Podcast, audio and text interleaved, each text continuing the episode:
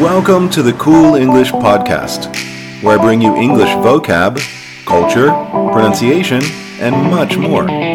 Hi, my name's John, and today we'll be talking about the airport and the airplane. This is a great set of words to learn before your next trip. Today we'll be going over part three. Let's get started. Number one is runway. Runway is a long, level piece of ground at an airport, having a smooth, hard surface which the aircraft can take off and land on. So think of it as the long road for the airplane to take off or depart or land. Number two is drinking fountain. A drinking fountain is a device which supplies water for people in public places. So at the airport, if you need some water, you might ask, Excuse me, is there a drinking fountain near here? Or where is a drinking fountain?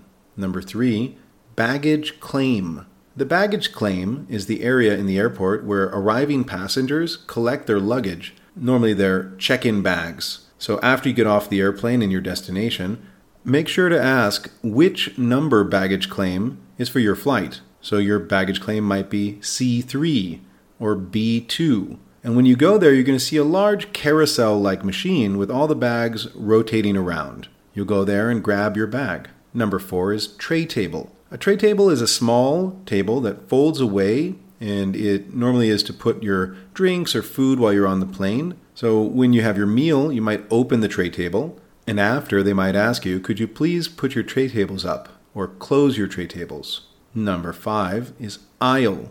And be careful with aisle, it's spelled A I S L E. But we say aisle. And this is the passage between rows of seats in a building or plane, maybe in a theater or church. Um, the aisle seat is the seat along this row. Number six is customs and immigration. Immigration is about people who are traveling from one country to another. It's sometimes called passport control or border control, depending on the airport. Customs is about the stuff those people are carrying with them, but they're normally in the same place. So, again, immigration, they want to look at your passport and make sure you're legally entering the country. Customs, they want to see what kind of stuff you're bringing with you, making sure you're not bringing any illegal things. Number seven is scale. And scale is the instrument or machine that we use for weighing. So when you get to the airport to check in, you might have to put your check in bags or even your carry on bags or your luggage, we say, on a scale. And the scale will tell the person how much your bags weigh. Maybe she's going to say, Your bags are overweight,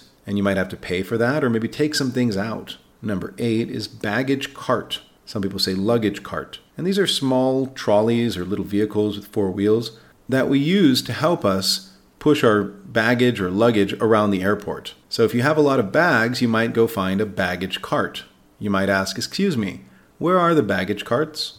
Number nine is overhead compartment. And the overhead compartment, or many people say overhead, is a row of small cabinets above the seats where passengers can store their things, normally their carry on luggage. You might ask, could you help me get my carry on bag out of the overhead? Finally, number 10 is shuttle bus. A shuttle bus is a small bus that travels between two points. So, normally, when you get to the airport, there are shuttle buses that might take you to the rental car agencies, or maybe a shuttle bus that will take you to the hotel. So, you might ask, Excuse me, where is the shuttle bus to the Hilton Hotel? Okay, great, let's review. So, we have runway, drinking fountain, baggage claim, tray table, aisle, customs and immigration, scale, baggage cart, overhead compartment, and shuttle bus. Thanks for listening to the Cool English Podcast. Make sure to check back for more cool podcasts about vocab and culture. And don't forget to go to coolenglish.net to further review. Thanks and have a great day.